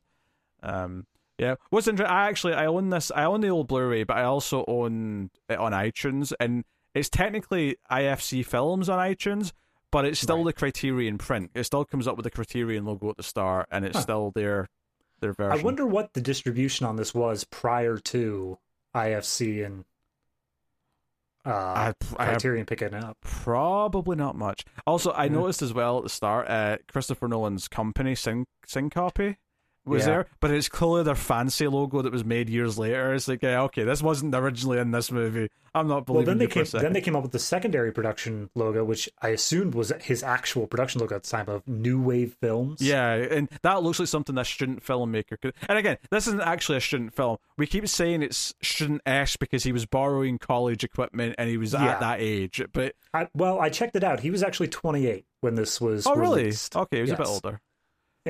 But a lot of people finish college, you know, about 22, yeah, 23. 25. Yeah, so it's not that much later. Nah. Interesting. Did, did, did was, was he already done by that point with? Uh... I don't. I don't. I don't have his transcripts. Well, no, I'm just it. saying, like, you know, did, did he finish? I'm just wondering if did he finish like his literature stuff and then do some film course stuff afterwards, or according to IMDb, he never took a film thing, and that's that's interesting. Never. So, so he went into the film department, presumably at either his college or just some the, the nearby college, and just said, "Hey, I want to use some of your stuff. Yeah. can I can I uh, get away with it?" It said Christopher Nolan never studied filmmaking at university. He studied English literature at University College London and used the Film Society there to shoot the opening dialogue scene okay. between Bill and the policeman. So yeah, so it was his, you know, campus. He did just yes, his go, alma mater. He went to the other department and said, "Hey, can I use some of this?" I, he probably was good friends with someone who worked there. He oh, probably, oh, yeah. he, he, probably, you know, they always say it's who you know. I'm sure he had mm-hmm. some connections that helped. Well, I mean, just the policeman in this movie we didn't mention is uh, Jonathan Nolan, who is his uncle, who well, worked in. Is, well, on IMDb is John Nolan. So just to differentiate from Jonathan yes. Nolan, who's his brother, and John Nolan, right? Although uh, his brother might have been named after this uncle. Yeah, I mean, probably, possibly. Either that, they both got it from like a grandfather or something. But uh, he has his own film credits and he's had his own acting career, so it might be a little bit of what you know just through him. Yeah, he uh he's popped up in like minor roles. Like he's in like he's in the boardroom stuff for Batman Begins and things like that. Mm. Uh, right, but I'm just saying he had a whole career before Christopher Nolan started putting him in his own stuff. I'd hope so. He's old. yeah, he, he goes all the way back to the, the late '60s here, by a quick look mm-hmm. of it. Uh, yep, a lot of British, a lot of British TV, yeah, by the looks of it. Um, I I think he's uh his nephew is what actually got him some real movie roles, by the, by oh, yeah. of it. Absolutely. Person of interest. He's a recurring character. 28 episodes. Oh, aye. So Jonathan Nolan's actually given him way more screen time, probably, than Christopher oh, yeah. has. Absolutely. So, who's the favorite nephew now? I'd imagine it's the one named after him. True. yeah. So, no, obviously we recommend following, and hopefully we made that clear before spoilers, so people actually went and watched it before we just ruined all of it. Oh yeah, for sure. Um, but and again, you say we ruined it, but it really does come down to how the structure is. It's worth true, watching just for true. that. Yeah, yeah, but I think obviously it's better if you go in not knowing all the mm. The details and where it's going to go. Uh, yeah. But I think it's a, an excellent little film. Um, yeah. not well, perfect, would you like but... to rate it before me then? No. All right, man. You can rate it. All right. So, like I said, all the stuff that I said before, it is a great little film. There's a reason it's in Criterion. I don't have pretty much any issue with it. Um, any of my tiny little critiques are just based off of what I know about Christopher Nolan and like when this movie was made. If you were to tell me this was Christopher Nolan's film he came out with in like 2013 rather than 1998, I'd say like, "Oh, wow, yeah, I really see that." It's all of my student film things being mm-hmm. thrown onto it are strictly because I know the time period. It's not really something in the movie inherently. So overall, I got to give this one. Ah, man, it's tough. I'm I. I think I'm gonna say eight point five, uh, and the o- the only reason I'm dipping beneath the nine is that it is still a smaller, more intimate movie. It is a great movie. It does have like a great twist there at the end, but I do think that it's like you said, it's still missing like that little bit of extra oomph that he got over the years. That little bit of extra polish that he was able to put on it in his later films. So 8.5 still very good. Yeah, I'm going 8.5 as well. It's what I already had in my okay. in my mind. So it's it's just it's amusing to me you landed on that after struggling for a little bit. Yeah. Um, but I, uh, I'll, I'll, just bring up a final point here because I just didn't mention it already. Is that sure. when it's revealing that Cobb kills the blonde, and this mm is hmm. intercutting. This intercuts with uh, the police interview where he's he's basically finding out that she's dead, and the cop's saying, "Oh, we found her this morning," and it's intercutting with Cobb killing her. Right, again, mm playing with the narrative structure. I love the way it cuts from her scream back to the interview um, mm. because it cuts it off. Like you hear her scream really harshly, and then it cuts after maybe like just two or three. Like it's really harsh. It's a really harsh cut, but it's perfect. Like it, it makes it sound horrific what was happening to her. Um, yeah. and I just I thought that was very effective. So, um, again, yeah. it's really simple. Like it's not really that fancy a technique. It's just cutting away midstream, but it made it sound even more horrific than just probably if you'd stuck around for the rest of the scene. So, oh, yeah. uh, excellent stuff. Um, In fact, I think, I mean, just to pick on that a little bit more, is during the scene where the mob boss guy, the club owner, mm. we actually stick it with him after he hits the guy with the hammer. Yeah. And I argue that that loses a little bit because you are stuck in that moment. Yeah. yeah more so. So. Uh, so, but, and, and maybe in a, a sense though, it felt weird to do cut from both scenes the same way. Uh, yeah. So maybe that's why like it's, it's treated differently uh, earlier on. But yeah. But we've have our ratings. We've agreed on that. Now, can we agree on does this movie make the cut? Obviously, it makes the cut. Are you mad? Oh, uh, yeah, no, clearly. But the question is, where in the cut does it land? Well, it's either making the cut or it's a cut above. Uh, mm-hmm. This is an interesting one to ask that question of because inherently, by what it is, it is lesser than obviously some of the other big Nolan films and how important they are right. as a whole. Um, but in terms of like quality and how much I like it, I mean, I could maybe argue it's a little bit of a cut above, but yeah, I'd I'd say it's like dancing on the line, but I still think that in terms of must you watch this, there's a reason that it's the one that's always kind of left out. Like nobody goes back to this film when they go back to Nolan. They start with Memento usually. So if I had to make the argument, I would say that it's super close to cut above, but it's just not quite there. I mean, general people being wrong and not watching what they should is not something I would consider for my decision making.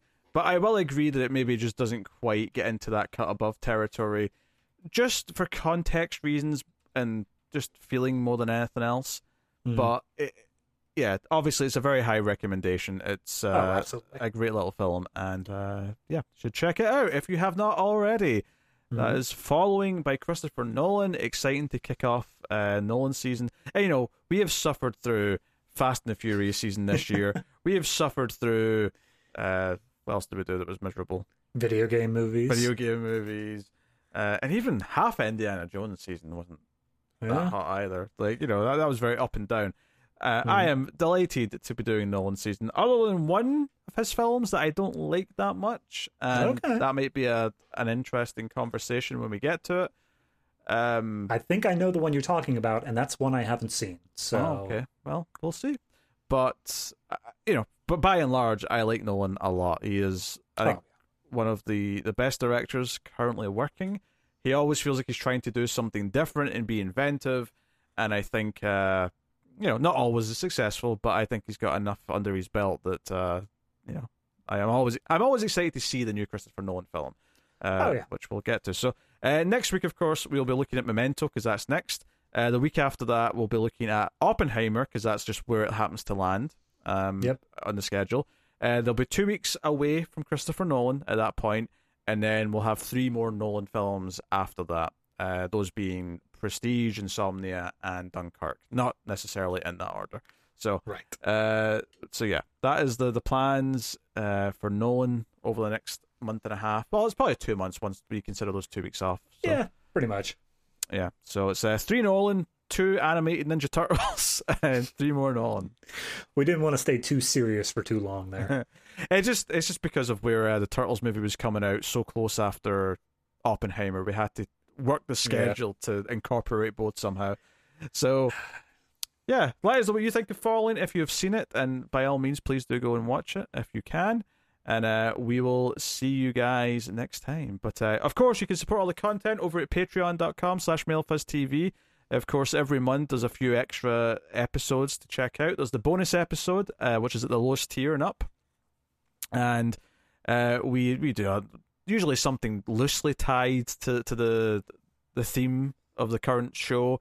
You know, so for example, we did the Phantom for for Indiana Jones. Uh, you know, video game season. We did another video game movies, the bonus episode. It was a bit harder with Nolan, so we just yeah. had a World War II movie. We did the Monuments Men, uh, which there was a vote to see which movie we'd do, but that was the one that won. So Uh, there's a bonus movie every month. I think that was the ninth bonus episode. Uh, I believe so. so. Yeah, we've got a good little backlog there. Yeah, and then the second bonus every month the five dollar tier and up is the uh, extra reel show where we do a so bad it's hopefully good movie, uh, and that's where we might do a Neil Breen film or we might do uh, a Miami Connection or other yep. fancy stuff like that. So check out that too. So yeah, some bonuses if you go and support us on Patreon. There's bonuses for the other shows as well. Uh, there's a whole back catalogue of Ace bonus episodes and Screams bonus episodes if you're interested. Um, and also, um, we have a monthly show called Collector's Cut the Collection, which is not a Patreon bonus. Uh, that is a show that goes out every month uh, where we do Criterion movies. It was almost weird doing this one and not uh, treating it like a Criterion episode, but that's why I'm only half dressed up. so uh, make sure you check out that too. So anyway, that all that said, we're done. Thank you very yes. much. Like, subscribe, ding the bell for notifications. We always appreciate it. Keep watching uh, movies, and yeah, this is what your place looks like, right? Like the main area, the typewriter, and the. The... I mean, yeah, I've, I've got more pinups than this guy, but yeah, just this sort of pathetic existence. Yeah. We can cut the episode whenever.